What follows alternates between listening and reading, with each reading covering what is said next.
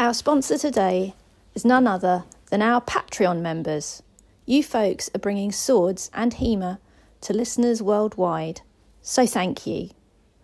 To support our work and receive exclusive benefits, visit patreon.com forward slash swordwomen.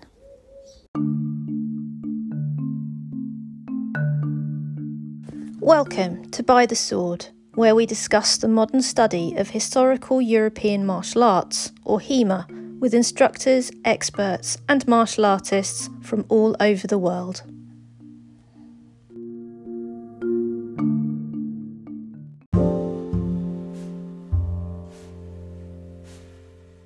This is episode 5 of Swords and Mental Health, with me, Fran Laquata, and Jana Datahan.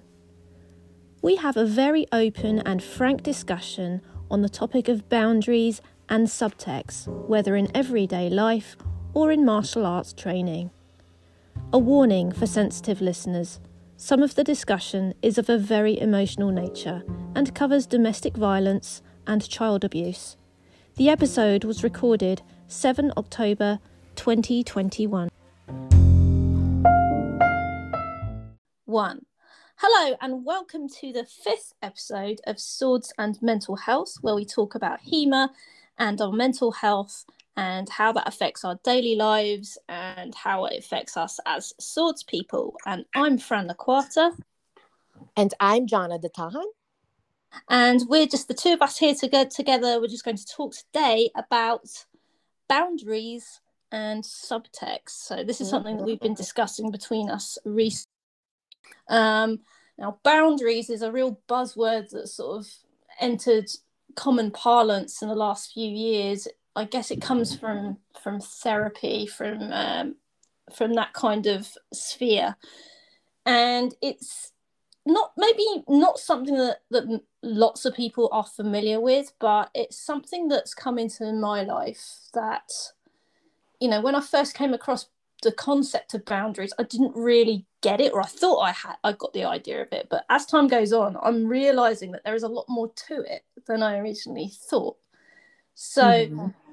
things like boundaries are, you have your own boundaries, and other people have theirs, and yes. it's about, it's about a sort of agreeing where these boundary boundaries are, mm-hmm. and then a, and there's there's all kinds of ways uh, where boundaries come up. They come up in every aspect of life. So, um, Jana, just just talk us through how you started working with boundaries and what your experience has been with them. Well, let's first of all let's talk about the, the, concept of a boundary and the how concept you, of boundaries. What you understand boundaries to mean. I have no idea what boundaries were until I was until What's recently. what what even is that?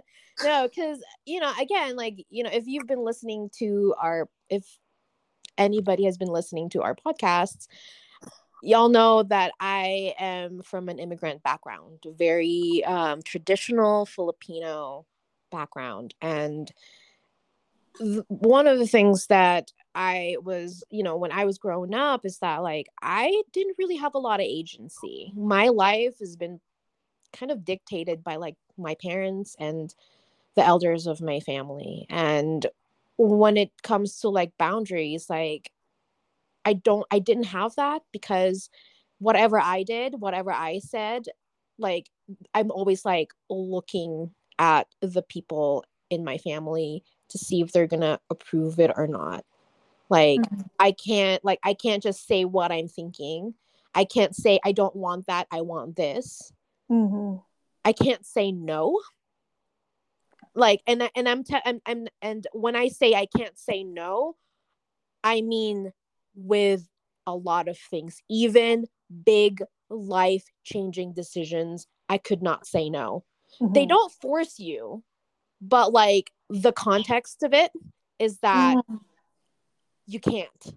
Yeah. If that makes sense. I, and and I feel like you know when I tell my American friends this, people who grew up in America, people my white friends specifically people who had a different upbringing that concept does not make sense to them. Like why can't you just like do what the fuck you want? Like why can't you just say no? Like it's mm. different you know mm. like there is that like looming like yeah you can say no but like are you going to? Even mm. if you can maybe. You know what i mean i don't know if that makes sense but like there is that like expectation that you can't say no because saying no and having a boundary and setting a boundary especially to people who quote unquote know better and know what's best for you is a sign of disrespect. And that's that is why like i grew up thinking that saying no and setting boundaries is a sign of disrespect to people. Yeah. So like there's been times even as an adult in in in my 20s and even in my early well i'm still in my early well no i'm i'm i'm, I'm, I'm in my mid 30s now my god. Oh it's just a number. I just had a first day. But anyway now that i'm in like you know well into my 30s there are still times when i you know like have to stop myself. I'm like no say no if this is mm. like not if you're not 100% into this like girl better say no and even now like i still struggle with that just because mm. of my upbringing so that's kind of my experience with it's it's a new thing for me and and i feel like a lot of people and not just i mean most especially like women but even men have problems with setting boundaries and and yeah. and, and and saying no because there is like you were we were discussing earlier there is a con like a negative connotation sorry you've gone quiet there Jana. oh can you hear me uh you said the word connotation and then it went off oh okay i was just saying like there is a negative connotation whether if it's a man or a woman or anybody in between when you when you hear the word no or like the concept of saying the word of saying the word no is mm. negative mm-hmm. but it it isn't like and this was something we this was something we were talking about earlier you mentioned that earlier before we started recording yeah it's uh uh, when you were when you were talking about your your, your growing up experiences there I, I just you made me think of um I did one of those put a finger down challenges on TikTok recently. Mm-hmm. it was like white people version right? Yeah. And it was like put a finger down if you've ever said a swear word if you regularly swear in front of your parents and I did not put a finger down. And you know it's like do you wear shoes in the house that kind of thing. Yeah and I think in Western culture uh the the parental boundaries are different. I'm not saying they're softer than they are in sort of um, non-Western culture. Like yeah. in our culture, the parents' boundaries override everything. So, Absolutely. like, what the parents will overrides your boundary, everything. The parents are the rulers of the household. Oh yeah, absolutely. Um, even, there isn't, you know, this is there's no arguing with it. There's mm-hmm. no give or take or anything. That's just how it is. Yeah. Um, no, absolutely, I agree. Because like even not just parents, like especially in very tight knit Filipino households, mm. because you don't just have like Seniority. the parents. Seniority. You have your aunts, you have your yeah. uncles, you have your grandparents, and mm. in my case, that was like that. Like when I was when I first moved, when I first immigrated, I was living with my grandmother and my and one of my aunts, and I had just given birth to my child and mm. i'm pretty sure i was suffering from postpartum depression and also like you know like coming into a new you know country not knowing anything not owning anything like mm. all of that and then so i started i i started right like i started taking notes like i started writing my you know like my thoughts and stuff in this tiny notebook and you know, just like my frustrations, because I there was no outlet for me. Oh my god, I don't want to cry about. Why am I crying about this? Yeah. It was hard because I literally yeah. had no one. So I was writing everything in this notebook. Okay, mm-hmm. like my child was like a few weeks old when I started doing this. And I didn't realize that they were going in my room and they found the notebook after rifling through my things and started reading mm-hmm. my diary and then they would like bring up stuff that I've written there passive aggressively and that fucked with my head oh, it God. made the postpartum depression even worse yeah because i had i had no sense of self because i couldn't even keep the thoughts that i had that i wanted to keep for myself private mm. because but but again i couldn't tell them stop doing that because i'm in that i was still you know i was still in that filipino mindset good daughter, good yeah. granddaughter. I can't tell yeah. them no. I can't tell them to stop doing that because that because that's fucked up. you know mm. so it was hard it was like mental torture and yeah so it, it, it does like it, you're right like the whole like the power of the parents and the grandparents and everybody who's older than you in your family it's it, it's it's very oppressive very mm. oppressive it overrides everything just yeah it, like you're saying it's not just parents it's seniority mm-hmm. like in in the filipino family structure it's the parents then the eldest siblings then the siblings below them and so on and so right. forth and then the youngest child is, i think it's similar in a lot of catholic cultures as well where oh, yeah. the, the youngest child because like this is back goes back to days where you know people would have enormous families um you know the youngest child particularly the youngest daughter was not permitted to marry she would be expected to stay home and look mm-hmm. after her mm-hmm. parents um when they were frail and elderly that's her job her job is to just to be basically yeah. the, slave the slave right and she has to obey everybody there's no one you know everyone is senior to her that's like the basic kind of structure yeah. and that's how you manage um, a large family. You don't have loads of unruly children. Everyone is ruled by an iron fist. Usually, like the the patriarch, the father, like the yeah, family. Like the, the, you, you've got the father at the head of the family, and then you've got the eldest son. Um, oh, what's the word? Um, what's the title? I've forgotten my Filipino. I've forgotten my Tagalog. So, kuya. So you've got kuya. You've got yeah. ate. You've got you know like the two senior siblings, yep. and they are like you know they're like second set of parents almost. Yes um, yes so it's absolutely. like the oldest brother and sister you don't fight with your oldest uh, brother or sister. No. they they control you. Exactly. Which reminds like me i i love that we're having a discussion on filipino um culture and values because in mm. the us october is filipino american heritage yes. Month. yeah let's talk about so, that. I'm glad that we're it's just the two of us this month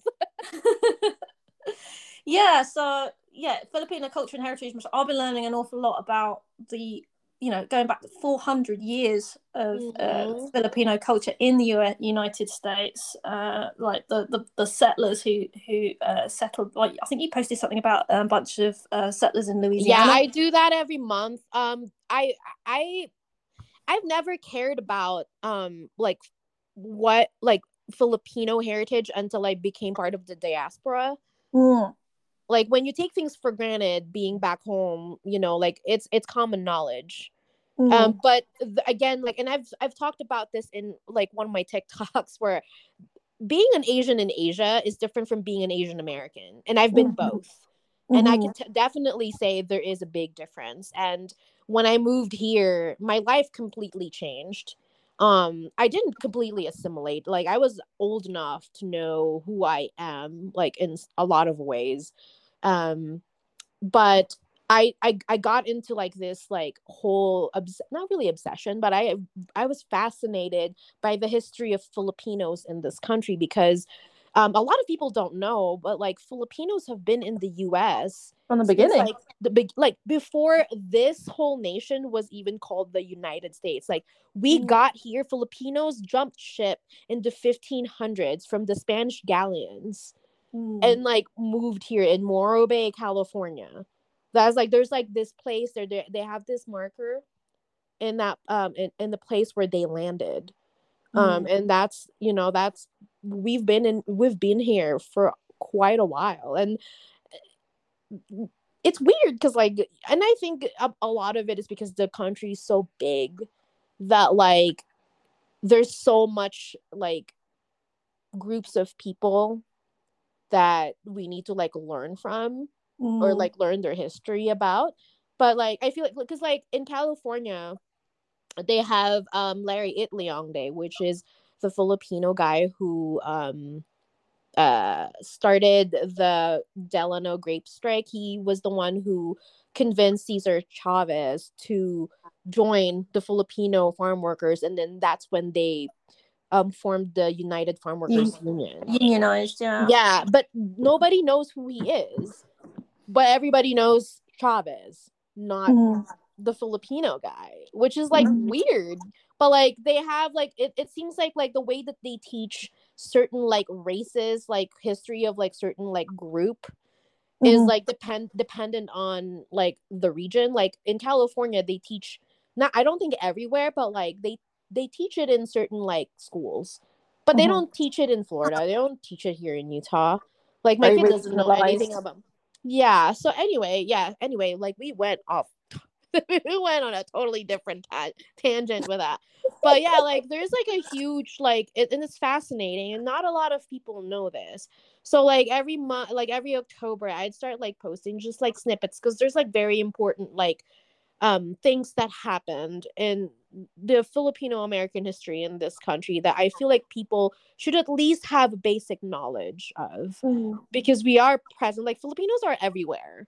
They are like literally, we are literally everywhere. Like in the we world. We are everywhere. I think the the the, the, greatest. I think most of the uh, Philippines GDP comes from the uh, the uh, the folks who are living and working abroad. Yeah, yeah, exactly. Like, we send yeah. so much money. That's like that's like part of Filipino culture. You send, you the, send money the money home. boxes and you send yeah. money back home. I've done all of that. so so many families that's like that's the way it is but like uh yeah so going back to like the family so the family structure in the philippines is like um as i said the pet the seniority is mm-hmm. the the older someone is, the more you listen to them. You're not going to yes. argue with anyone who's older than you. You can beat the shit out of your little sibling. Yeah. Which I've done. don't you dare, don't you dare like question your. Yeah, you don't. When when when yeah. when when mom and dad aren't there, like it's the older siblings that are in charge. Mm. Like you do not mess with them. You listen to what they say. Yeah, there's no arguing. Um, but yeah, I think you know I was an only child in the UK with a, with a Filipino mum and uh, and an English dad. And my dad was very laid back, but my mum uh, had that very much that kind of uh, discipline attitude. Like I was in bed by seven o'clock, like waving to my friends out the window while they were playing in the street still.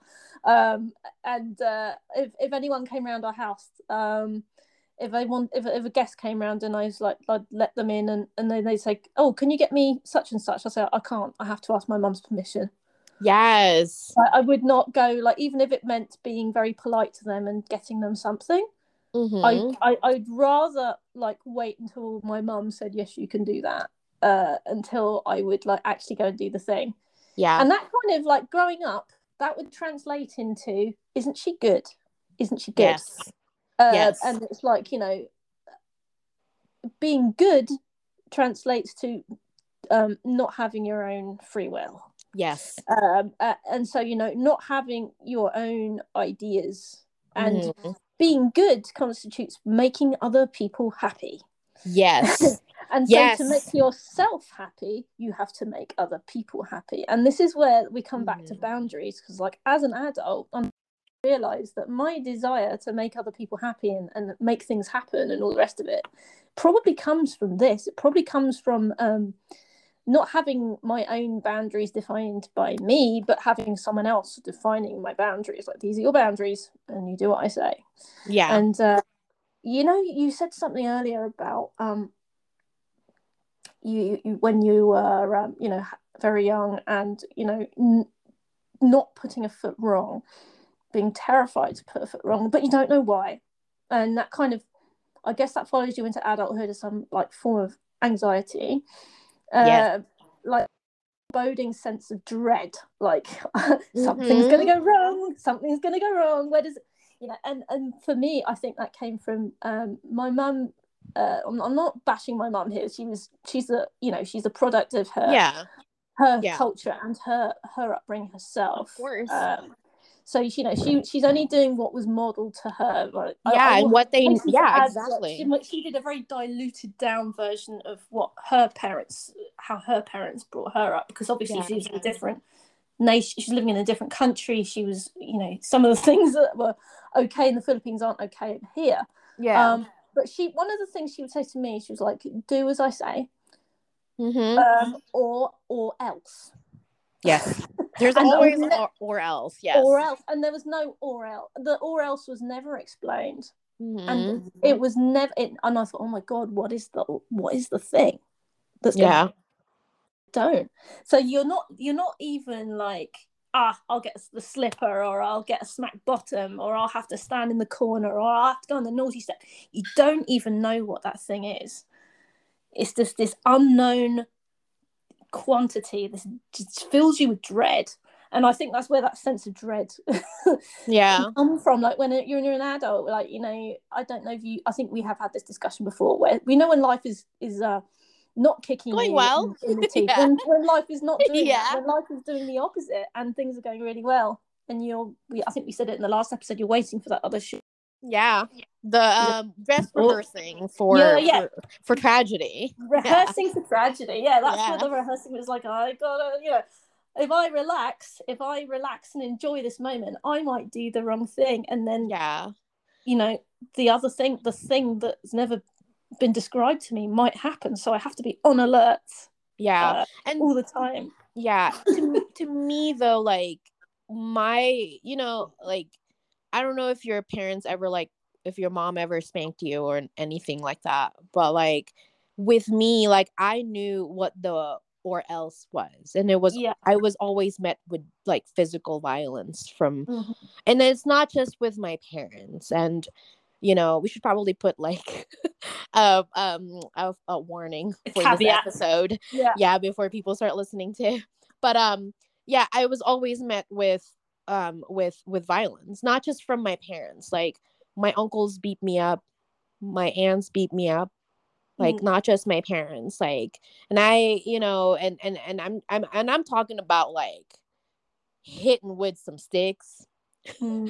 you know mm-hmm. um i i had um one time they made me kneel on a um a sheet of rock salt like raw yeah. sharp rock salt yeah until like my knees bled mm-hmm. like that kind of stuff like i've been slapped in the face this is all stuff that is like regular upbringing yeah and like you know but it's stuff that um people like uh, Amnesty International are, are you know writing um, yeah are, pro- are protesting this kind of stuff as, yeah, as and... a form of actual torture you mm-hmm. know literal human yeah like one of my uncles like beat me up when I was a kid. I don't I, I think it's because like I threw like food away and then he beat me up with a belt and then threw me in a um he threw me in a dark room with his dogs and they were not friendly dogs i was just like wailing telling my grandma to get me out of this dark room i, I was really really young but i remember like it was yesterday because it was traumatic af mm-hmm. and you know and, and and and and and so like i think also like because and this was one thing that like my mom used to do to me when they were trying to drive home a point mm-hmm. and mm-hmm. they would like put their like finger, their index finger on my forehead and just like push it mm. repeatedly.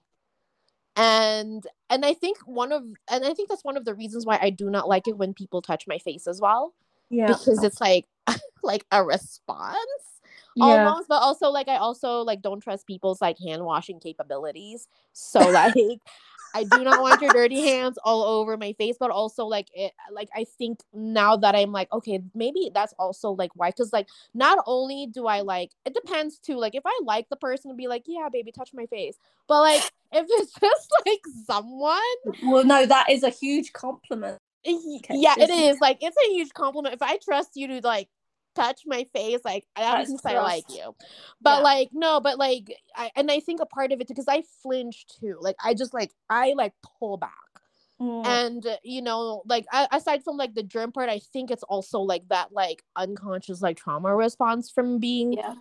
you know that and i and again oh. like you know when you were talking about like like like boundaries like i if i tried to like hold my hand up and say don't do that to me i will be met with even more violence. Yeah. Because i've tried doing that once or yeah. twice and the consequences were even uglier than what i had just described to you. Mm.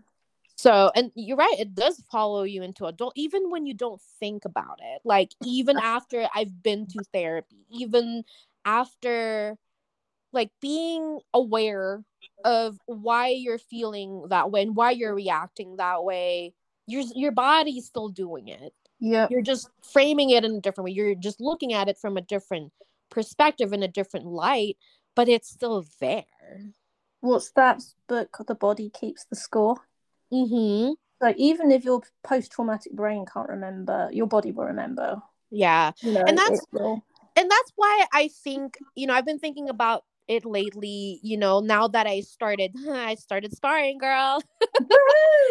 And um okay so like i you know when we talk about boundaries and boundaries in hema and I, I i know that in the past episodes i've talked about how i've i've watched um women especially the beginner students like hesitate to like hit someone um even with gear on and i found myself doing the same thing.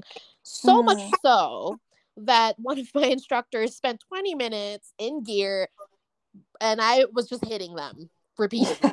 That's all we did was I was just chasing him with the sword and I was hitting him and he was like, "No, really like hit like land where you want like on the side of the head, on the chest, like don't purposely miss."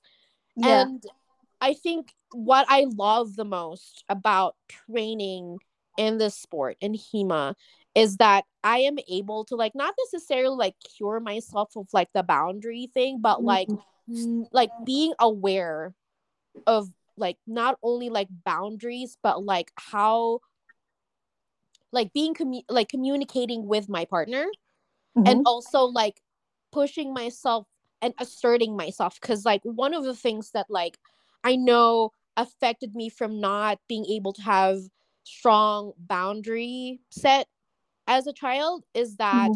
I have I'm very weak at asserting myself. And I know that like people who've seen me spar still think even and, and this is like me like trying to be assertive too. They still think that I'm not assertive and aggressive enough. And that's true because I was not taught to like be assertive as a child, especially as a little girl. Like, mm. and I've said this before, being a daughter, a Filipino daughter, a good traditional daughter, meant mm. that you weren't aggressive. You were very meek and you were very subservient. Like everything that I do in HEMA, everything that people see of me, whether it's in real life or in social media, like I had to unpack years and years of traditional toxic Filipino oppression to be mm-hmm. where I need to be. That's why I am unapologetic about who I am. I yeah. will never apologize unless you know you specifically said that I did something wrong. I need to stop. I will never apologize about who I am because mm. it took a lot of work to be the kind of person that I am, and I love myself. Mm-hmm. yeah. and you know, again, like going back and, and and I think I I did so much like work with you know just with the solo training and now that i'm sparring going back to that like like again going back to trusting myself and like being assertive and saying okay i am going to get in your personal space and i'm going to try and thrust this thing mm. at you and not hesitate. And that's like has been I'm still working on that, but that's been like a mental exercise on like I need this. And it's rewiring my brain from like the time where I'm like, okay, well, I don't want to hurt anybody. Yeah. You know, like I don't want to like cross lines or whatever, but like, you know, I mean, obviously from like the the sports standpoint, you know, you still have to be like safe and stuff, but like the main idea is that you are trying to fight someone, you mm. know? And so you when you don't when you grew up not having that kind of agency, that is something that I have to teach myself. It's good once you found it. Yes. like you say, you don't want to let that go. No, I am so proud of myself for like like because it's hard. Mm. It's hard because and I and and and I'm and I'm pretty sure I've said this before. It's hard when you're used to one thing because even though you're aware of how negative it is and how it impacts you in not a positive way, sometimes you'll still slide back to those old ideas, to those old habits because they're familiar. Yeah, and they're com- comforting. Comforting. Exactly. Yeah. Exactly. Yeah. This is how things should be. This is exactly. how they are. Yep. Um so yeah, like yeah, I think we've perfectly answered why. I, I wrote down here what makes it difficult to set a boundary. upbringing. Yeah. you know, and literally it, having your boundaries beaten out of you at a very young age. Like, yeah, it feels like if I don't, if I try and set a boundary, I'm going to have it literally beaten out of me. So I, yeah. when when when my when one of my first boyfriends passed away, my parents did not even let me grieve properly for mm. him. I couldn't even go to the wake. I had to sneak out of the house and climb the fence that had broken glass lined on it, like lined like over it to like get back home. My uncle my uncle, oh my god, like God rest his soul. He was such a good man. He would let me in through his house so I could go back home because we were living in this like um there were three houses in our little property in the Philippines and I would have to like sneak in and out of the house and it it got so bad like again it went back to like it was the same thing with mm. um with you know with the postpartum like with not being so isolated like i was in that grief by myself unless i was in the wake with my friends mm. that like i was like harming myself like not cutting but like i was hitting myself from like rage because there was i, I couldn't let my parents hear me. Mm. and i was like in so much grief that i've lost the person that i cared about that i've made i've planned a whole future with. Yeah. And they were telling me no you can't. Like i remember my father telling me why are you so upset over this nobody? And i remember this like oh my god i'm crying. I remember this like it was yesterday because that right there like that canceled out everything that i knew that i felt in myself. Mm. i cared about this person. And again going back to the power of seniority this person who had power over my life told me that this person was a nobody and that i shouldn't be feeling the way i'm feeling. Yeah. And that's fucked. It's fucked. And you and i will never I will never wish that on anyone. And I have never done that to anyone. You don't get to decide, you know, whatever it's an action of someone else or like something that happened to them. You don't get to decide how they feel about it. Even if you don't think it's supposed to be sad, if they're sad, they're sad. You don't get to decide that for anyone. It leaves you as an adult, I guess. I mean, I knew you were very young uh, still you at that time. But I mean, it the mark that leaves on you, apart from the grief uh, and the sort of abuse that you suffered at that time emotionally, I think what it probably does is it leaves you second guessing your own emotions. Yes, yes, and and bringing it back to HEMA this is why I'm so obsessed with swords now in training. Is because it, it, does come back to HEMA. We promise it comes back. Yes, it because it it gave me my agency back. Exactly. When you're sparring with someone, you're literally fighting for your life, like in mm. essence. Mm. And you know, like you like and and it was and it's my choice this time. It's my choice to get in you know, a match with someone to get in gear and spar with someone and like assert myself. Mm. and like getting that power back from like basically all my life leading up to the point where I discovered HEMA like my agency has not been mine. It's been taken away from me. I did not have any agency until that point. And i will forever i will die on this hill. Like HEMA literally changed my life. It gave me back the thing that i had been i never really had. And that mm. is like the trust in myself and that, you know, to take up space. I am taking up I'm taking up so much space in HEMA right now. It's a little extra. I feel bad sometimes. Like, I what am I doing? That's but, not the little girl that was brought up. It's a different person. Yeah. And I am thankful for like the community and you know, like the sport has like changed the way I perceive myself. And it definitely taught me to like trust myself to mm. trust other people because again like you know when when you were talking about like oh yeah you know you um the authority the seniority of people who are older than you you have to like put your like you literally like just like they're in charge of your life Mm-hmm. But then again, it creates a distrust because even though you're because you're unwilling, because you're put in that situation where I don't really want you to be in charge of my life, but like this is how it's set up. Mm. And that creates like a lot of like, to me at least in my experience, that creates a lot of distrust. Yes. With people, especially toward like new people. Um, and you know, when you're sparring with someone, and this is something that we've talked about in past episodes where you're lending your body. It's it's it's intimate. You are lending your body to this person. You're giving consent. Yes. Someone to use your body for training. Exactly. it's, a very intimate form of trust. Exactly. And and you know coming back from like learning boundaries and setting boundaries i choose this. Mm-hmm. you know that just the idea of yeah yes i am letting you wave this piece of steel at me.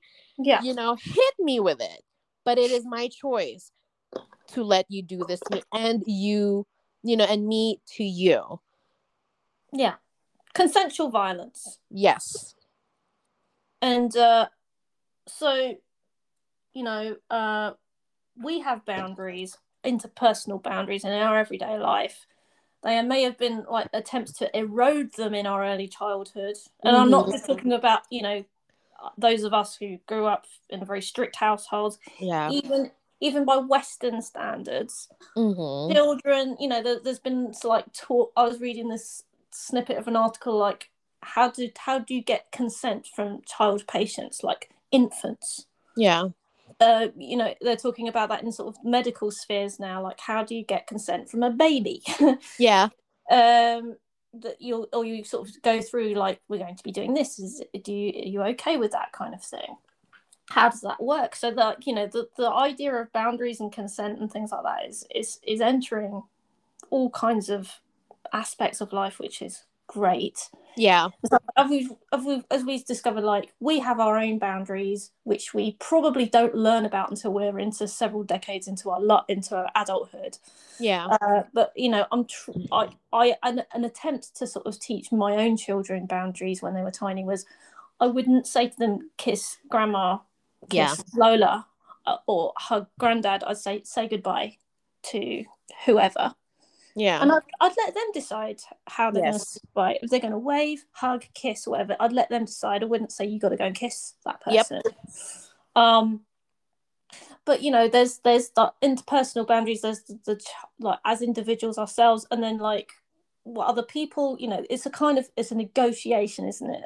Uh, yes. Sometimes I think for like non-neurotypical people, this can be quite difficult. Sometimes, like I'm not saying non, non like non-neurotypical people struggle with boundaries, but that the, the unspoken uh, sort of covenants between people. This is why it's good to be very communicative and very open about about yeah.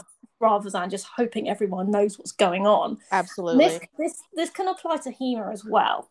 Mm-hmm. Um, like you might go into say you say you go into a different HEMA club, and um, you are used to the rules at your club and the culture there like in, in your club we we spar um in your club you know we, we do full gear full contact sparring. Yeah. Um you might go to a club where they wear low gear. Yes. Um, low contact sparring or no gear you know. Yeah.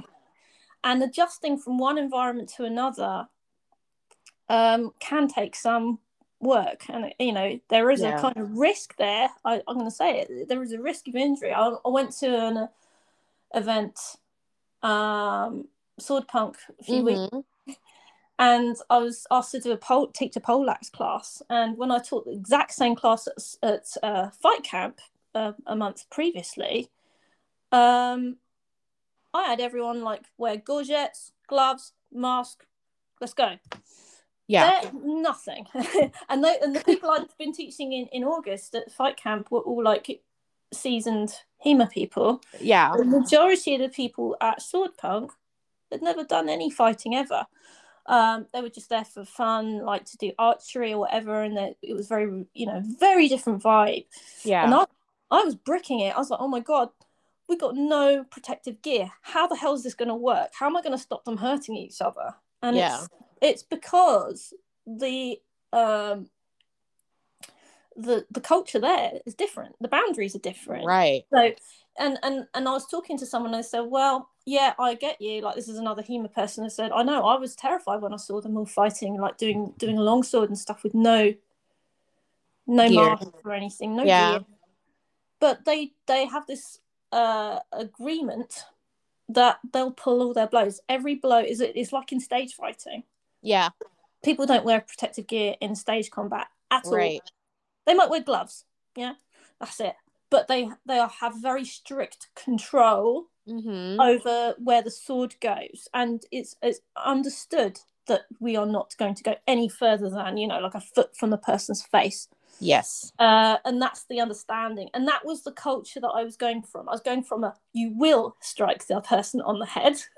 Yeah to you will not go any further than this. But the kind of that that that strictness is was different and it was just like an unspoken agreement. So that's how you know boundaries can shift yes. from one the culture of one one environment to another. Um and i think you know that's why if you're visiting another club or you're you know you have a bunch of people trained together who've never trained before even if they're seasoned mm-hmm. um you know well experienced you will all have different sort of ideas about what is acceptable use of force. Yes. And what or or to put another way what's a realistic uh, s- uh, sort of firmness of a strike kind of thing.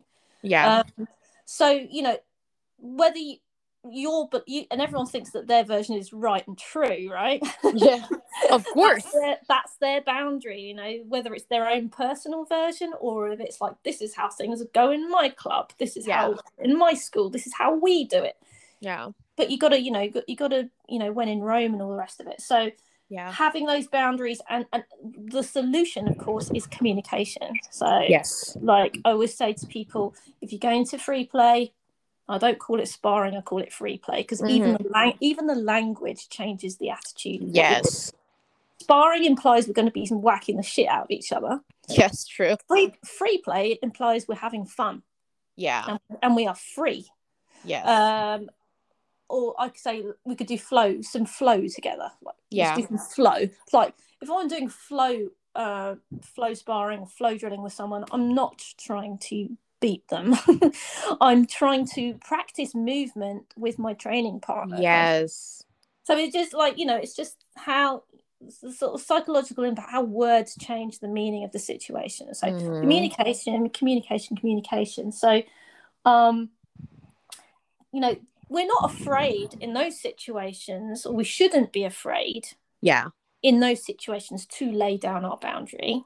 Oh yeah As like as a leader of, of a of a school um, Mhm. and a club myself, or if I'm if I'm running a workshop, as the senior person there, Mhm. I- my job is to lay down the boundaries for everyone. yes And when I see that the boundaries are getting um, ignored, I have to go back and reinforce them again. Right, this is the boundary. Remember, this is the boundary. You're not hitting someone there. You're you're doing it here, or literally sometimes it's like don't stand over there, stand over here.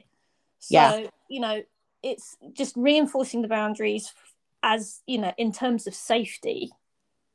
Uh, yes and you know you have this is something um, my instructor phil marshall said to me this has always stayed with me and it applies to any aspect of life you you always have the option to hit the eject button yes and he said that to me and he said i don't care who it is i don't care what the situation is whether I'm in the finals at Swordfish, w- fighting for the gold medal, or if I'm I'm, I'm free doing some free play with uh, someone that I've never met before. Uh, if if it doesn't feel right, if the vibes are off, as I say, Mhm. I'm just going to pull out. And he's like, you know, it doesn't matter how accomplished you are or how inexperienced you are, yeah you have every right to say, I don't want to do this and just stop fighting and end it there. right And No, you can you can either just pull out and just just go, we're done, Yeah. Thank you very much for your time. Or you can come up with some bullshit excuse like I'm I'm not feeling too great. Um, I'm going to sit this one out.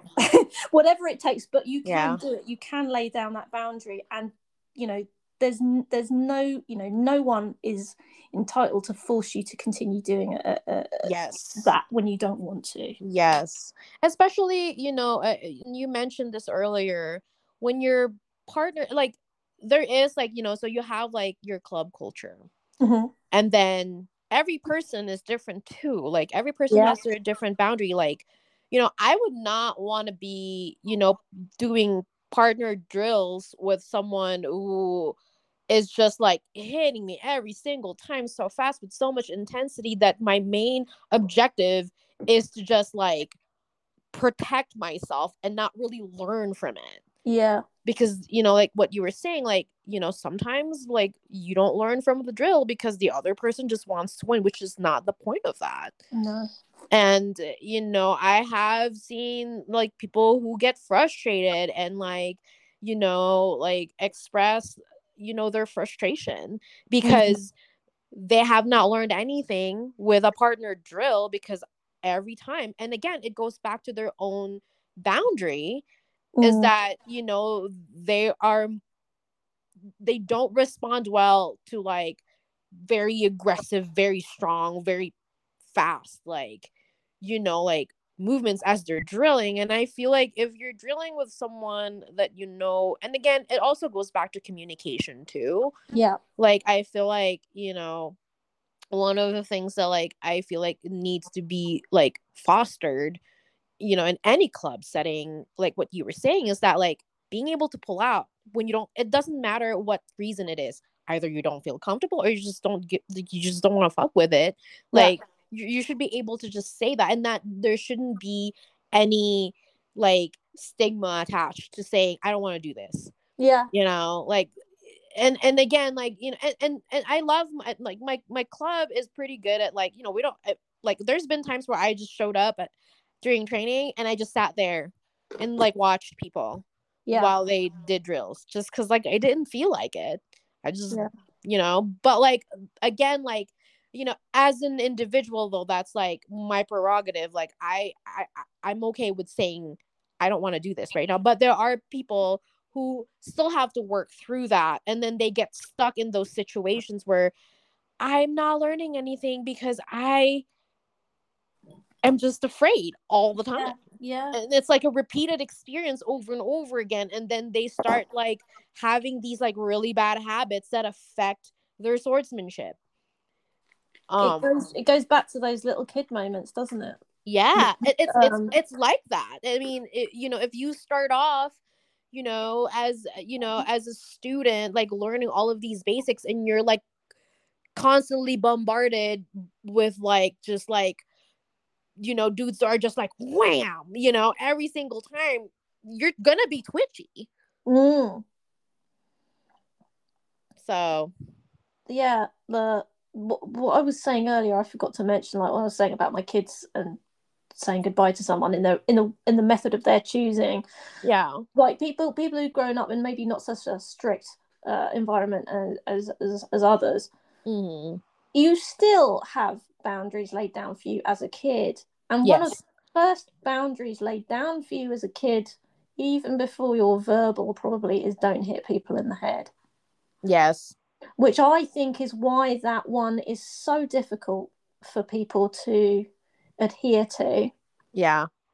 Um now just just caveat to this, you know, we don't want to be striking people in the head so strongly on a regular basis. We we we now know like medical science has, has, shown that repeated strikes to the head uh, cause long-term brain damage. It's, it's yes. a whole other sort of topic of you know, yes martial arts to get into, mm-hmm. but um, showing a strike, even if it's like with a boffer or even if it's like at slow pace, getting someone to hit me in the head when I'm like uh, wearing a full-on mask and an overlay and everything, even at slow speed, like just drawing their blade across my my my mask across the grill of my mask is very hard to get people to do. Yes. Um, just that that that act is like, I don't want to do it, kind of thing. You can see people are like, I want to wave a sword around. I'm like, right now, hit someone with it. They're like, oh, what? No, me? No. Yeah. Like, it's just yeah. so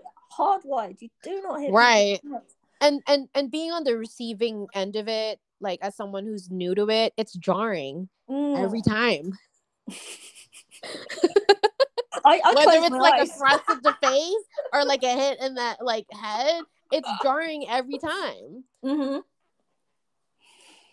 Yeah, I, I think I was saying to you that my, my method of teaching poke folks this to sort of get them over that hump is um my first I break it into two halves. This is something I've started very very recently. I mean, I've taught a lot of beginners in my time. Mm-hmm. My current every every batch of beginners, I tweak my my uh, pedagogy slightly, and it was this this real real barrier of, of hitting people in the head that I finally wanted to tackle. And it happened because one of my private students who I had over the winter when we had we couldn't gather in groups, um, lovely chap, very well built, very big guy, and he's like he says I've you know people have always tried to sort of start fights with me all my life. I was very big for my age and all the rest of it and uh, was always sort of getting into fights and like he'd always been taught like don't fight back kind of thing. Don't yeah. you're big you'll hurt people kind of thing. Yeah and so he had a real kind of um i don't want to hit you in the head. I was like okay. And i was like i take you i tell you what i'll take my mask off and i'll put it on this post and you can just hit my mask. And he said even then it's just you know i, I just can't bring myself to do it. So I was like, okay and it was you know it was it was seeing someone who was really struggling with the concept of hitting someone in the head like because there are terrible terrible consequences if i hit someone in the head you know i don't want to hurt someone that got me to break it down into a method where i'm simply going to ask people to to uh, it makes me think of um Tristan Zukowski, Zukowski, I think his name, his surname Zukowski, uh, mm-hmm. from New York, New York Historical Fencing. Mm-hmm. He does some brilliant like cutting mechanics, and he he's always said that stopping the blade requires as much force as pulling it through. Yes. So whether you're going to do a full cut or whether you're going to stop dead on your target, it requires yeah. the same amount of energy. So I was like, you're going to do that. So I say to everyone, right, this is what we're going to do. We're going to stop the sword dead on the target. You're not going to cut into the target. You're going to stop it. You're going to go full speed and stop. Okay. And that's with your first step of your cut. Yeah stop there. And then for the rest then and then the second half of the uh, exercise is like and now you've stopped dead. You're going to step back with your off your left foot if you're right handed and you're mm-hmm. going to pull the blade through the target. And that's just a simple case of literally drawing a blade blunt blade across the mesh of a mask. It's not hitting it's just pulling a blade through a target. Right. And then you've got two phases. You've got the pull and you've got the, the cut and the pull and then you've got mm-hmm. the draw and the step. And putting it into those two halves seems to somehow make it less like a chop, you know, like yeah. a sort of baseball bat to the skull kind of movement. Yeah. It makes people's mechanics more reliable and yeah. it takes it takes away the fear of like oh my god I'm hitting someone in the head it's like I'm not I'm I'm not hitting them in the head now I'm I'm just drawing my blade across the mesh of their mask and I'm not actually hurting them. So that way, like building that up, going from those two sort of stop start motions and then yeah. getting people to practice that until they can get it smooth and efficient mm-hmm. gets you to cut at someone's mask without being tippy tappy, you know, like I'm not really hitting you. And yeah. without without knocking their head clean off their shoulders, you know, and it's yes. it gets it to be smooth, it gets it to be controlled from yes. day one. Yeah. Before you before you're even sparring, before you're even doing any drills, that's the sort of first thing I get folks to do now. And it seems to be helping people with that. that I love that. You should show me that drill. yeah, I'll do it. I want to try it. it. Yeah, it's a it's a fun one. Um so yeah, it took someone who had, you know, was really struggling to overcome their own boundaries mm-hmm. to, let, to get me to see that boundary, that barrier rather than a boundary. Yeah. Um, that other people struggle with in martial arts. So, you know, as a teacher, I found that really, really helpful. Yeah. Um, so that's boundaries, like, you know, boundaries in childhood, boundaries in adulthood, reaffirming right. our boundaries, boundaries in HEMA Yeah. Uh, you know, cultural boundaries and all the rest of it. They're always there. Um, whether we whether we're aware of them or not. Yeah. Um, and I think I think I think we can sort of finish talking about boundaries and like how has boundary setting like i know you said and i've said that we both sort of struggled with the concept of it and struggled with setting them and it's obviously because we don't want to upset other people. Yes. we don't we don't want to upset someone by saying no. And yeah. when i first heard about it it's like you know it's very empowering to say no to people. Yeah. Um i'm like what the hell does that mean? You know how, how can that possibly work with when you you know when you're a people pleaser mm. and you just want to like make everybody happy and that's what you know makes you yeah. happy. yeah. How, it's how, like how could worth, that possibly make you happy? Yeah your worth is determined by like how happy you make people. Yeah. And i feel like that goes back to like our our upbringing having filipino parents or a parent yeah. and yeah um, family. mm-hmm. It is like a kind of like you have to do as you're told kind of thing and then everyone's happy because you're doing as you're told kind of thing. yeah and then like you know like and then like kind of i know i know one of the topics that we were going to talk about is like like subtexts and like mm-hmm. reading and not reading into that. As an adult you start like you know leaving your parents but like mm-hmm. retaining that you know like that that people pleasing mentality you have this like you know like need now to like read subtexts mm-hmm. like how am i like okay am i like if i say no they might hate me they do if i say no yeah it's like if i say no or if i tell them to stop doing this because it's making me uncomfortable they might not want to talk to me anymore and i mm-hmm. really like this person but also you know i don't know what to do so i'm just gonna like keep going with it even though I don't want to do it until I don't want to really do it anymore and then like pop off on them. Mm. Yeah, and then you get resentful and they wonder yeah. why you're resentful. Yeah, yeah. And then like the other person's like, "What did what? I, I thought it was okay. Yeah, yeah, like, yeah. You never said anything to me." Yeah, yeah, that's true. That's true. And like I think for me, like setting boundaries, um, how I made friends with boundaries was just I think just small steps. I yeah. think I did it like I was running two clubs uh, and an organization and you know several events and I was on the committee for various things and I was on the brink of burnout. Mm-hmm. And, uh, and I was like, I love HEMA and I, I don't want to not love HEMA anymore. Yeah. So if I want to keep loving my, you know, my passion, yeah, something, something's got to give, and that means I have to start setting boundaries, and that means I have to start saying no. Yeah. so when people start saying me, "Do you want to do this thing?" Instead of saying, "Yeah, sure, I'll do that," I had to start saying, "No, I'm afraid I can't. I'm not available for that, but I know someone who might be." Yeah.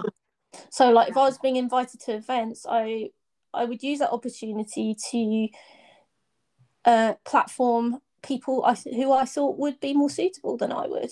Yeah. Like sometimes people ask me to come to things because I don't know they've seen my TikTok or whatever or they, they, they know me. But like when I did my first podcast series, my whole point was there's like hundreds of women instructors out there. On it's not just you know the same.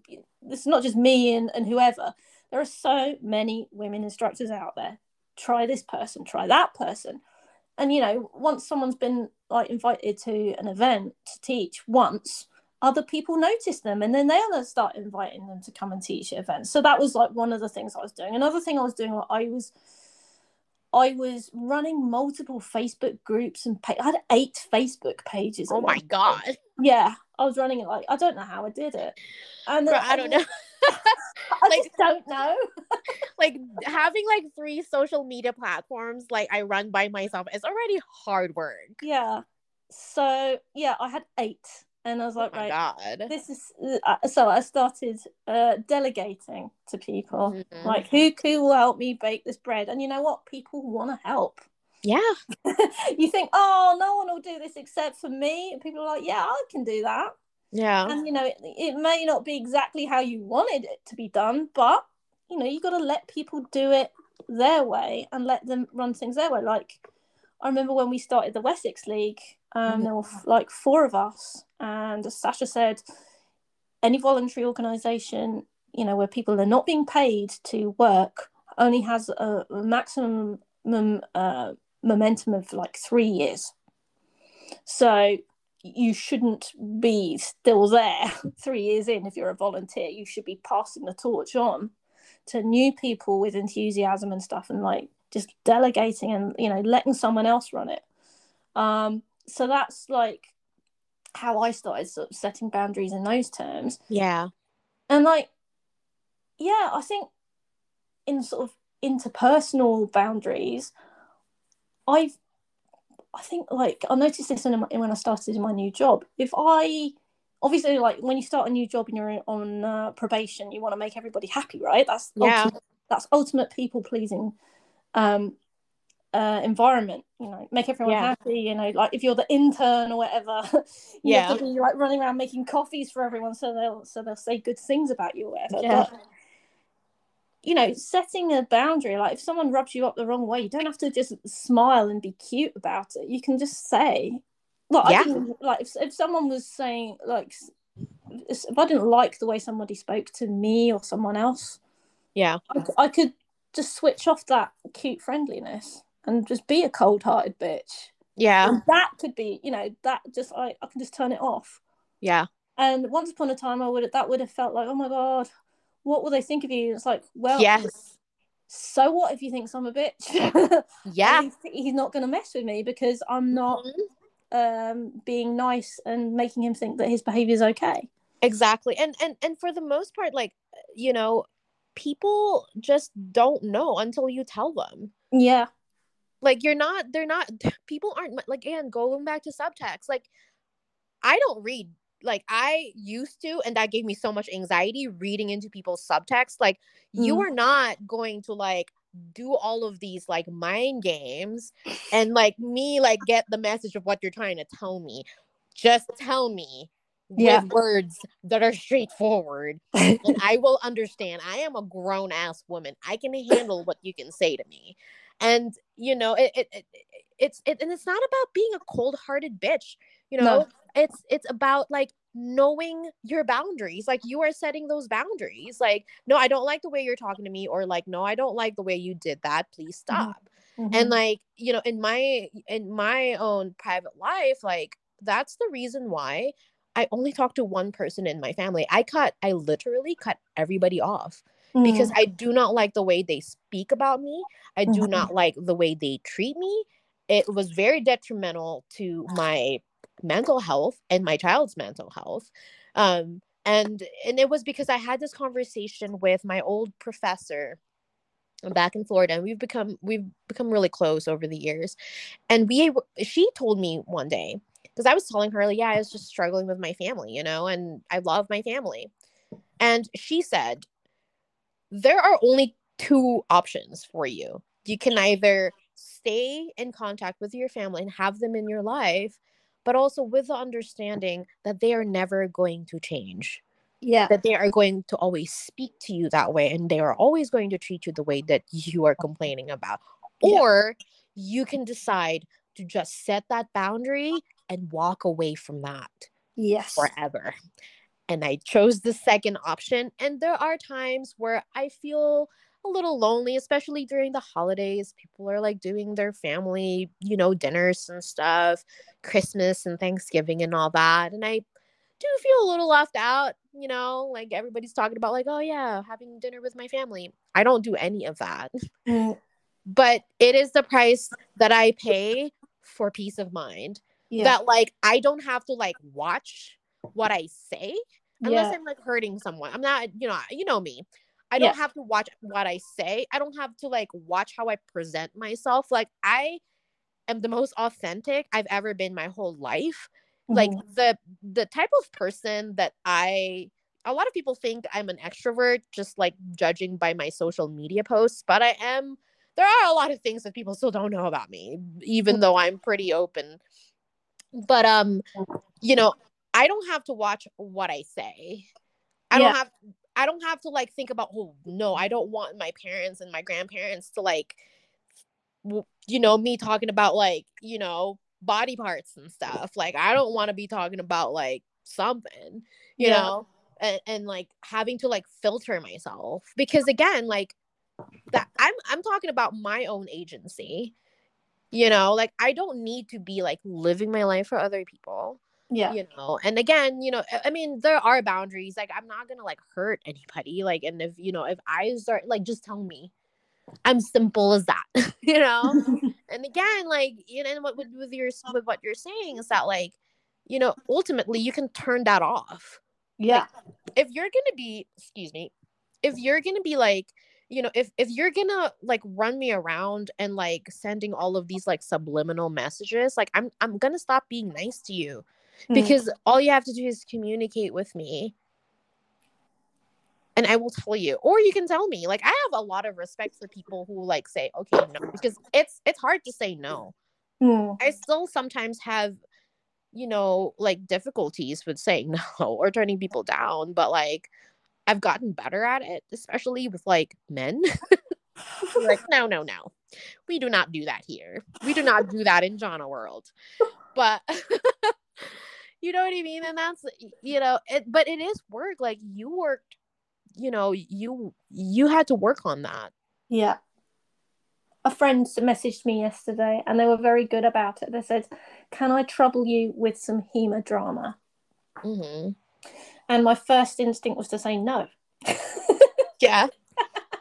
I, there's a reason I unfollow everyone. I don't follow anyone on social media I yeah. Don't, I don't like you said, did you see that picture of me? No, I didn't. Girl, you're my bestie. How are you not seeing those photos? You're supposed to be on top of that. Okay. no, that's not true. I follow people on Instagram and TikTok. I don't follow anyone on Facebook because Facebook is where all the real drama happens. True, true. I don't really, yeah. See, the thing is, like, there's like a lot of things I post on my Facebook because it's private that I don't post on my Instagram.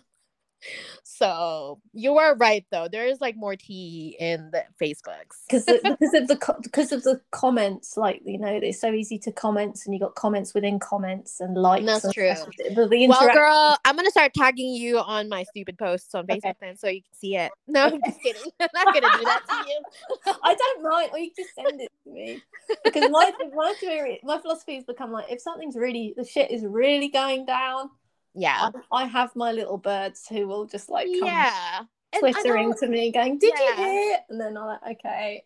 And I, really I yeah and all like one thing that like i also like have been trying to be more conscious about is if i'm coming to someone about like drama or like wanting to vent I, I i try to remember to ask them do you have mental and emotional energy for this? Yes. Are you okay with this? Yeah. And I know I don't do it all the time, but like I'm trying to be more like conscious of it and I'm trying to be like more respectful of people's time and people's emotional energy.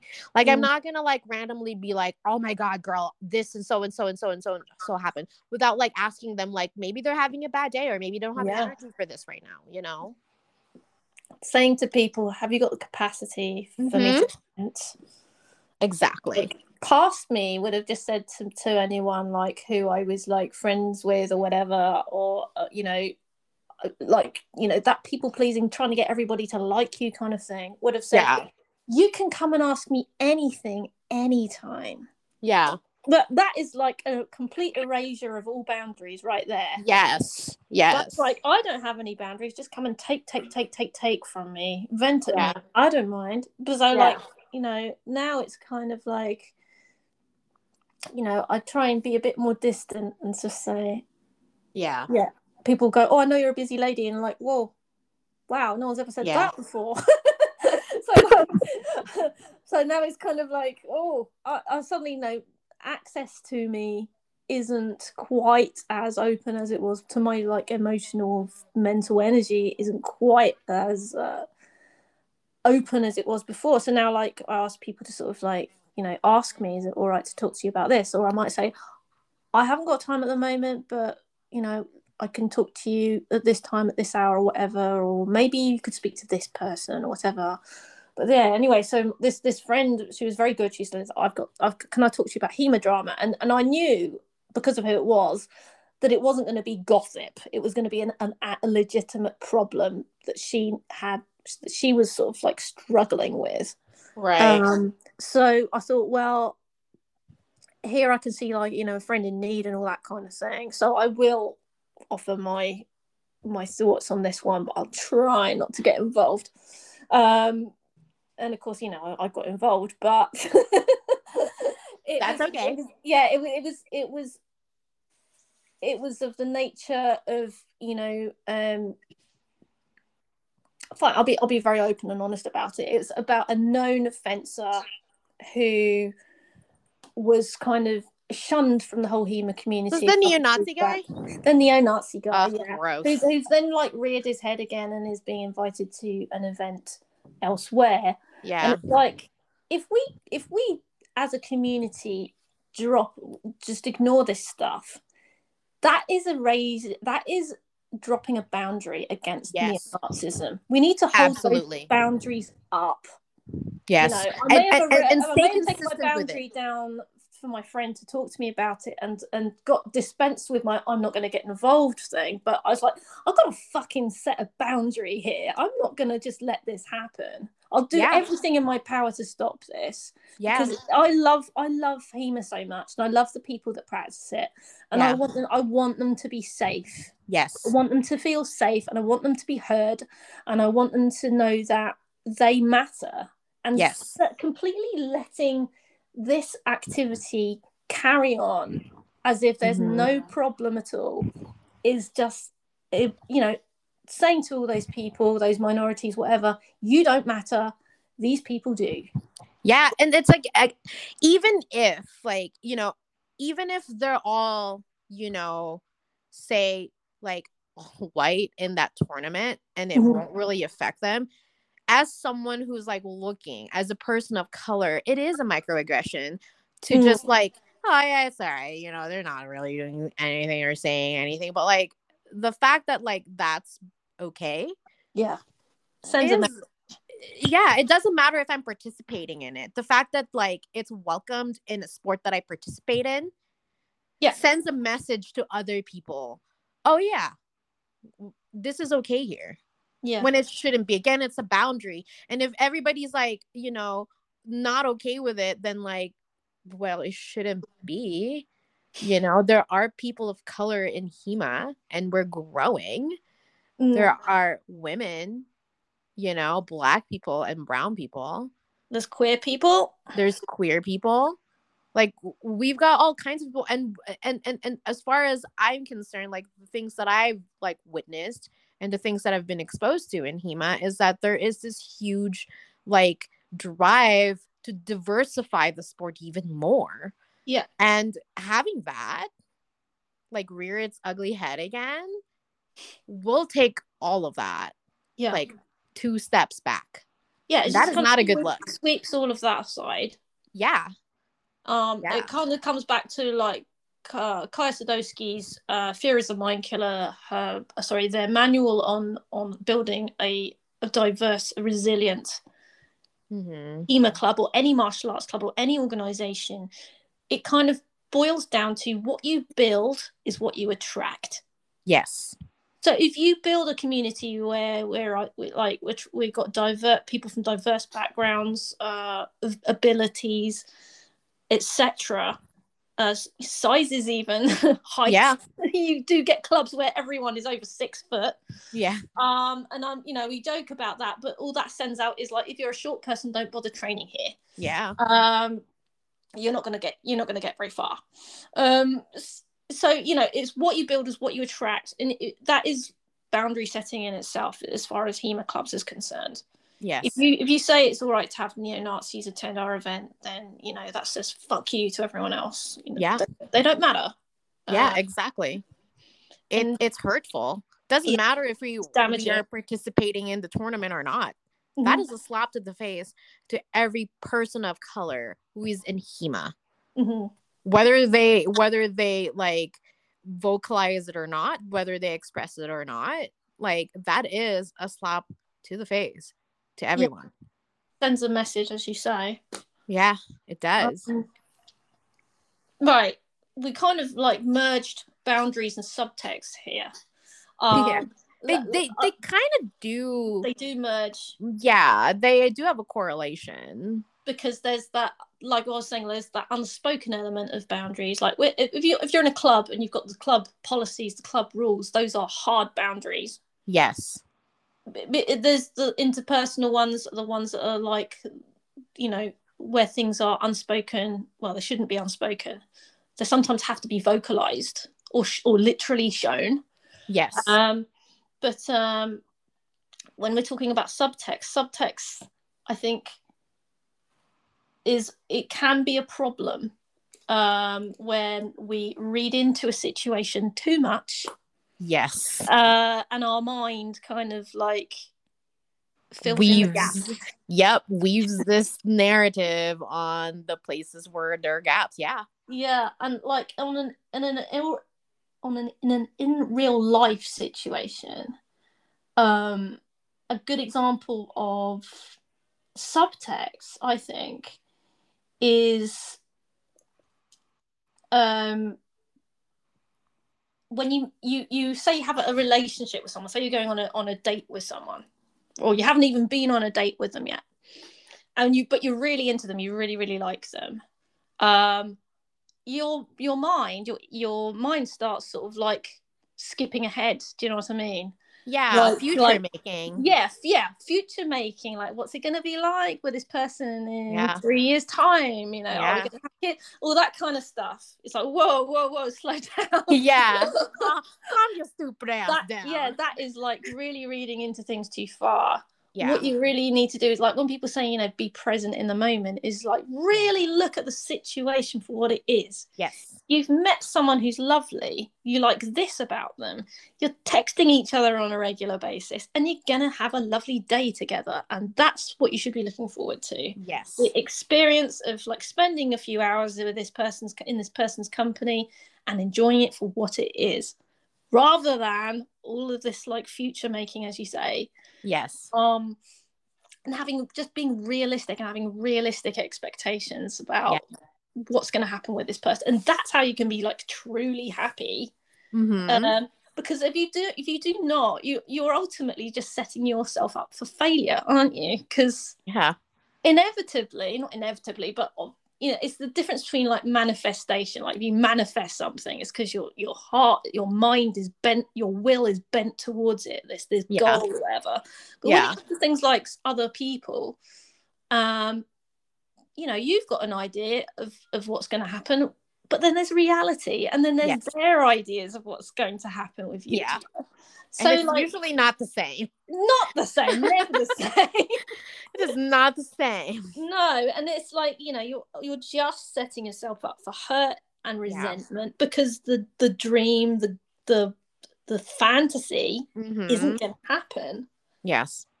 And um it's about having realistic expectations. And I think where this comes into HEMA is quite similar to what I was saying earlier about um what you were saying, sorry, about drills, um, and someone's bashing you in the head over and over again to the point, or they're just trying to hit you. Uh, say that you know the, the whole point of the exercise is, is to practice a particular technique, but yeah. all your, all your partner wants to do is uh, something else that isn't the technique. It means you you don't get to practice it. Yeah. So there's the subtext that could be in there is, oh my god, this person hates me. yeah. this person hates me. They're fucking up this drill deliberately to to frustrate me. Yeah. And make life difficult. It could just be the case that they've misunderstood the drill.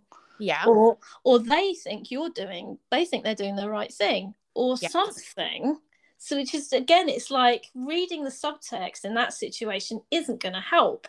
Yes. You need to say, okay, maybe we need to get the instructor to come over and show this to us because I don't think we're doing it right. My understanding yes. isn't quite there. So maybe we, you know, if we can't work it out between us, we'll get someone to show it to us. To, yes. So that we can be clear on the reality of what we're trying to achieve here. Exactly. Um but going back to sort of like the in oh in real life and sort of reading subtext and on people, there was oh god, I can't remember who it was. Actually, no, there wasn't a. I saw um a friend of mine yesterday she shared a, a, story on her instagram about a book and it they didn't remember the title of this book but in the story the protagonist has a, a an identity crisis. Uh-huh. Because the protagonist has an idea of who they are and then they get to see into the mind of everybody they know. And they realize that their pet their mother familiar. Uh, yeah i think the mother their mother has a version of them that isn't something that they recognize. Yes. And their father has a different version of them.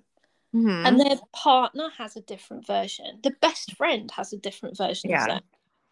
And you know, there's all these different versions of you. Even like the, the stranger in the street just catching a, a snapshot of you has a version of you in their mind that they've created as a subtext you know like this is who this person is just by sort of you know being just looking at someone, you make a quick judgment about who they are as a person.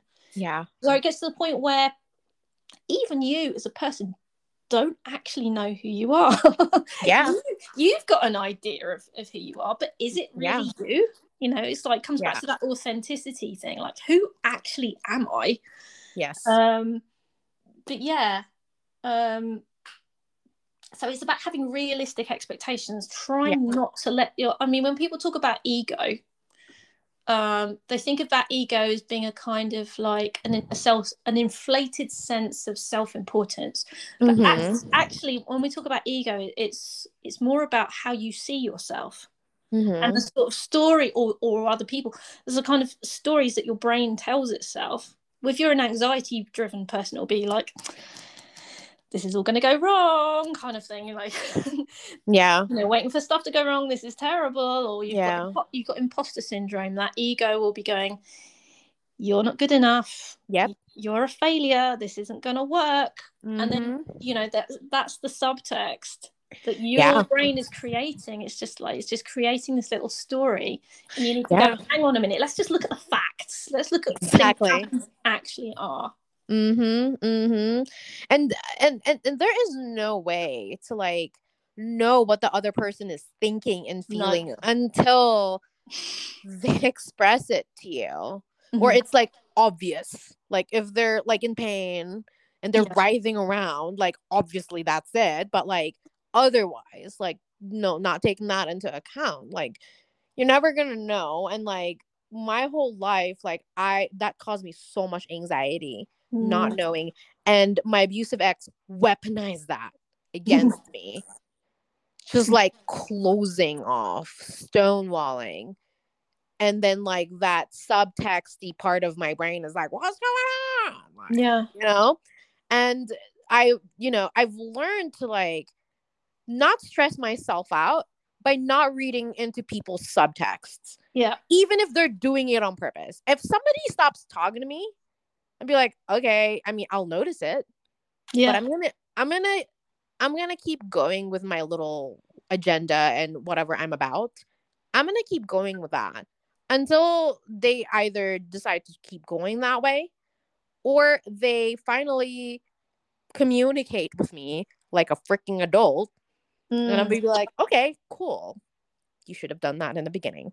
But again, what if, and and also like, you know, te- like teaching myself that like people's actions um you know is not a reflection of who I am.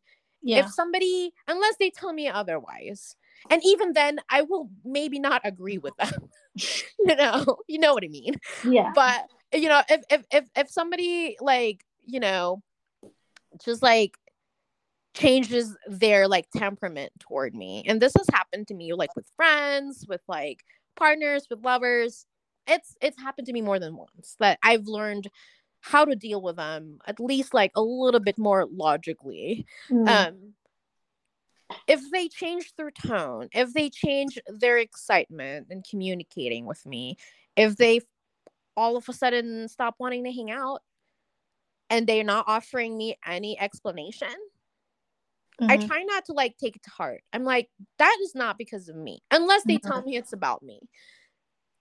There's something going on. And usually, most of the time, it's a personal thing. It's it's it's they have a thing going on in their personal lives yeah. affecting it. And whenever they're ready to tell you what's going on, then they're ready to tell you what's going on. And mm-hmm. that's mm-hmm. that.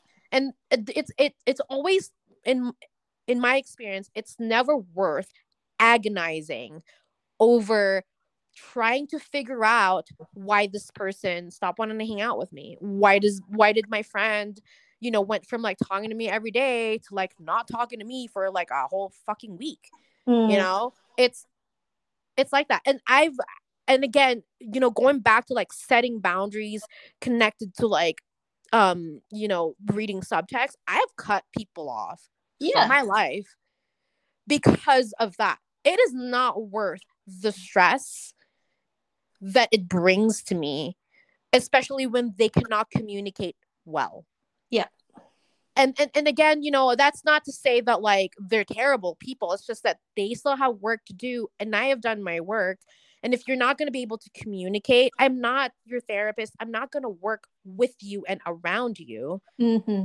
Like, come healed. Like, you know, that is like not to say that, like, you know, oh, I'm all uppity now because I've been to therapy and like no. figured myself out. It's more like I care about myself. This is the boundary I'm not going to cross with you.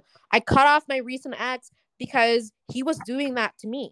Mm-hmm. All of that weird subtexty things, all of the, you know, hot and cold, and then like inconsistent communication. I know in my head that it's not about me, it's about them, but it doesn't change the fact that it was affecting me mentally. Yeah. And because I know that that is my boundary and I know that it will not stop because of the way they are. And so I'm like, okay, well, I'm deciding for us that I'm going to cut you off forever. Yeah. Again, that's the boundary I took. Yeah. Protect your energy, as they say. Yeah. Because otherwise, your energy is going to be bent on worrying and and doubting and questioning and just making yourself miserable. It's like well i'll just shut that off. Yeah. Yeah. And, and something yeah. i have to deal with anymore.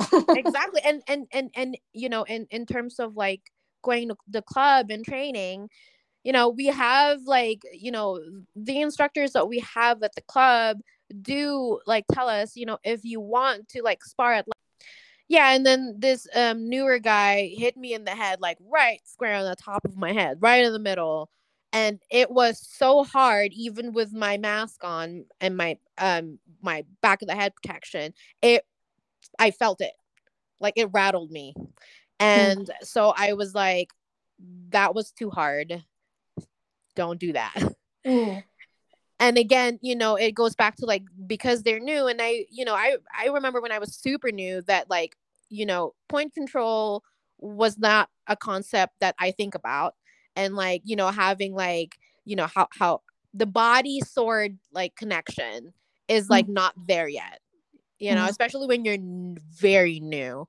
Yes. And so had I not told the guy that it was too hard, he wouldn't be thinking about it. If I didn't if I just kept going, say, okay, that's okay. But like it bothered me. So yeah. I told them. And again, you know, it goes back to like setting boundary as opposed to just like have the guy wait to like read my subtext that I was like not okay with it. I'm just gonna yeah. tell you.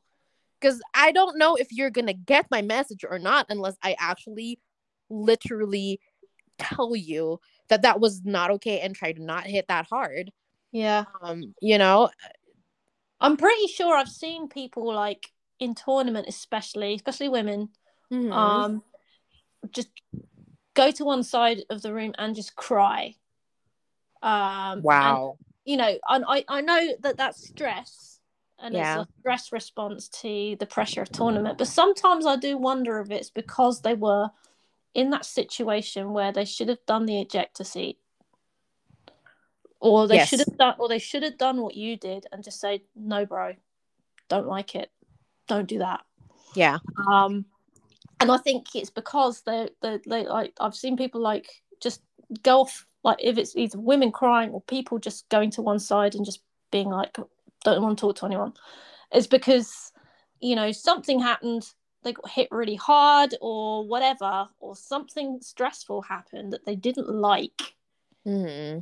Um, you know, when you're in a tournament, you you you literally sign up to all of the rules and agreements of that tournament.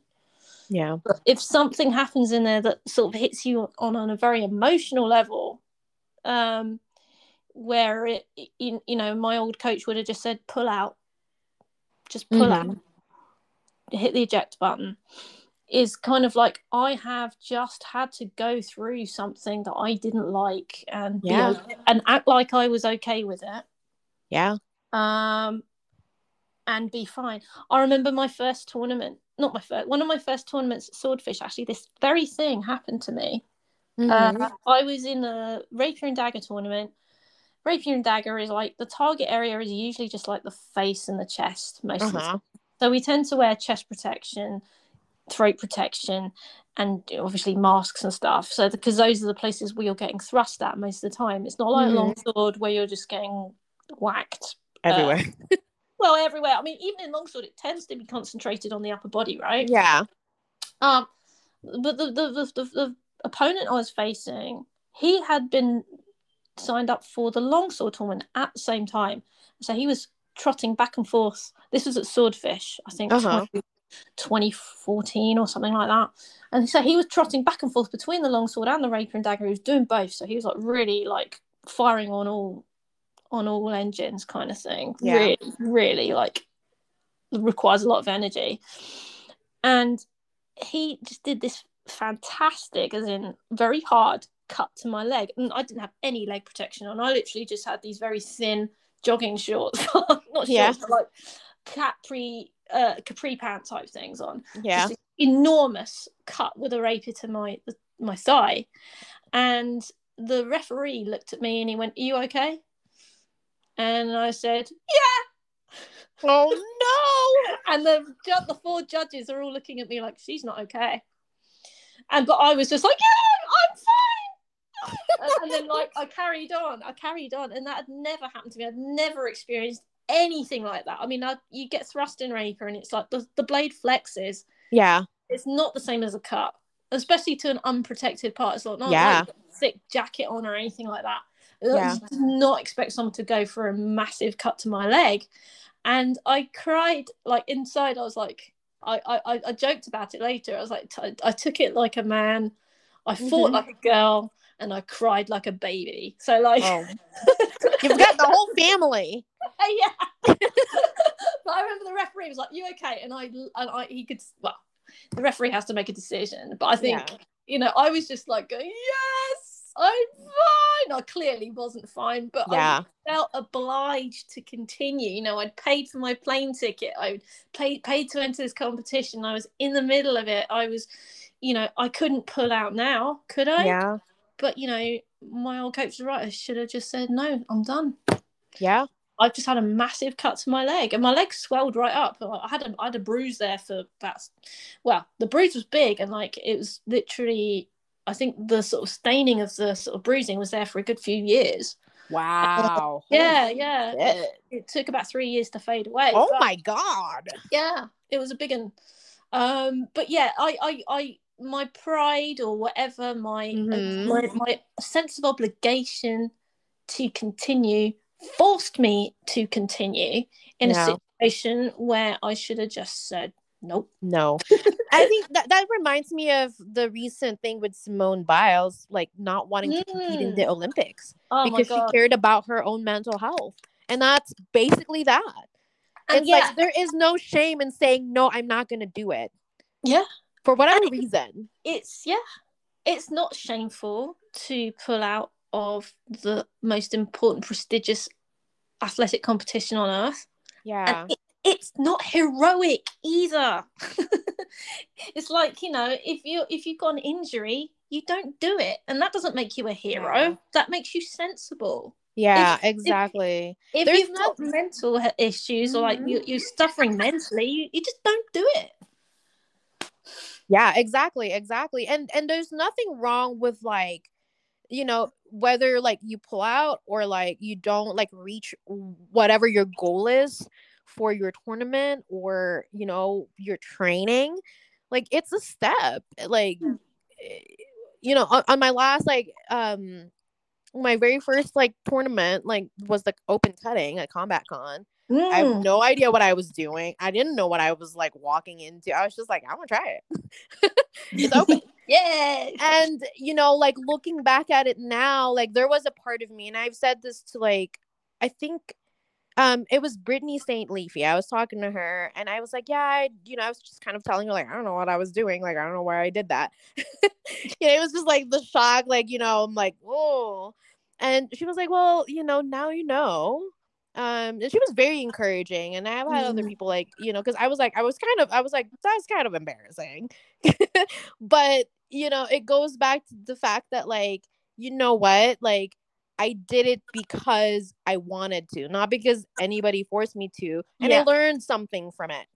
Like from the perspective of, you know, from the other side of like pulling back, it's like I wanted to do it. Yes. Nobody no like uh, they were telling like I was told that like it's better if I took the workshop instead of competing. And I'm like, "No, I want to see how it's like." Yeah, yeah. So I did it and you know, it wasn't like you know, I I mean, what other, you know, outcome was I going to expect other than like, you know, not winning? But like, I learned where I need to like calibrate. I needed to like, where I like, what my, what, what things I've like improved on, mm. you know? So like, and I did not realize that I was cutting with a dull sword when I went on the competition and I cut most of that tatami clean. Nice with a blunt sword. And so I was kind of proud of myself with yeah. that. Um, but then I wouldn't have known like how much power I can generate and how my form has improved had I not done that.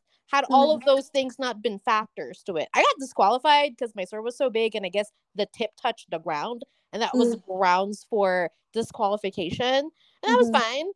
But now I know what to expect. And again, it was because it was my own volition. I wanted to do it. Yeah. You know, from the other side of the coin of like being like having, you know, being able to like pull out, you know, I chose that. Like no well, like nobody in my club thought that it was a good thing. that it was a good idea for me to like enter in. But like I it's and it's so funny because like I entered the tournament first and then went onto the cutting workshop after. Yeah. So, but you know, I I'm glad I did it. Um I think but, what you just described there is how boundaries can like I was trying to sort of I was trying to articulate earlier about how boundaries can um free you. And you've just done it. You've just mm-hmm. described that because when we think about boundaries we think about them as restrictive things. Yeah. but in that instance you took your boundary and you expanded it. You're like yeah this is my boundary this which retains my comfort zone. Yeah. And i'm going to expand my boundary and see what happens. Yeah. And i'm going to set it here. So now my boundary is i i can do cutting competitions. And yeah. it's allowed me to get a better perspective about what i'm capable of mm-hmm. because i chose to do it. Yeah. Nobody forced me. I decided to like i'm going to try it. I'm going to see what happens. Yeah. And it, you know now you know what you, you're capable of. Yeah your limit has expanded a little more so yeah. you know that's and, like, and literally grow yeah and like being probably like one of the shortest people to ever compete mm-hmm. the cutting um one of the guys who were who was running the cutting workshop rj um you know he it made him think like from the perspective of teaching someone who's regular size versus someone who's smaller mm-hmm. you know it, it kind of like helped people like um have like a different perspective and like look at things from like someone who is my size. Yeah. Because obviously my my cutting mechanics are going to be different from someone who's six foot tall. Yeah you know? So it it it did like not only was i like was I able to step out of that boundary in a positive way I've also like changed like people's like perspectives and like teaching and mm-hmm. like what the standard is. Um, because I was like, you know, all of the the the stand heights and you know the tatami heights, they were all the same and we were all different heights. Mm. So there were like a lot of good things with that that came out of it. And it was because I stepped out of that comfort zone, out of you know, with my own free will this is why this is another reason why we like need diversity within martial arts and HEMA because of those perspectives that you know if like we were saying like if everyone comes along who looks looks and acts the same you'll just get more of the same. Yeah. but taking someone like yourself who's below average height and has a diff literally a different perspective on everything it opens like you said it opens up the eyes of the people teaching stuff. Not just about how to teach someone who is of a different height but how to teach everyone mm-hmm. It changes it changes your views as an instructor. It expands your vision expands your understanding. In the same way like i encountered someone who had real issues with striking. Mm-hmm. and that informed my ability to teach people how to strike without fear. Yes. How to strike in a way that you kind of are able to do it without feeling like you're doing something wrong. Yeah. And you know it's it's that diversity like having different people with different uh, perspectives on life that yeah. helps us to, to sort of learn to understand not only you know how to teach but to understand other people as well. Yeah exactly. Um, that's what i mean that's that's what empathy is isn't it? It's seeing something as if you were in that person's shoes absolutely um okay i think that's a good place to stop um jana mm. thank you so much for joining me um, it's always a pleasure always a pleasure and keep cutting uh, yes girl yeah, girl. and, and, keep tagging me in all your posts. No, no, don't. don't. You're never gonna get rid of me. okay. Thank you, everyone. Bye. Bye. We hope you enjoyed this podcast. To show your appreciation, please give us a five star review on your podcast platform or support our work by becoming a patron at patreon.com forward slash swordwomen. Go to at swordwomen on Instagram to see upcoming interviews, or visit bythesword.net to learn about our events, or visit our Facebook page, By the Sword. Thank you.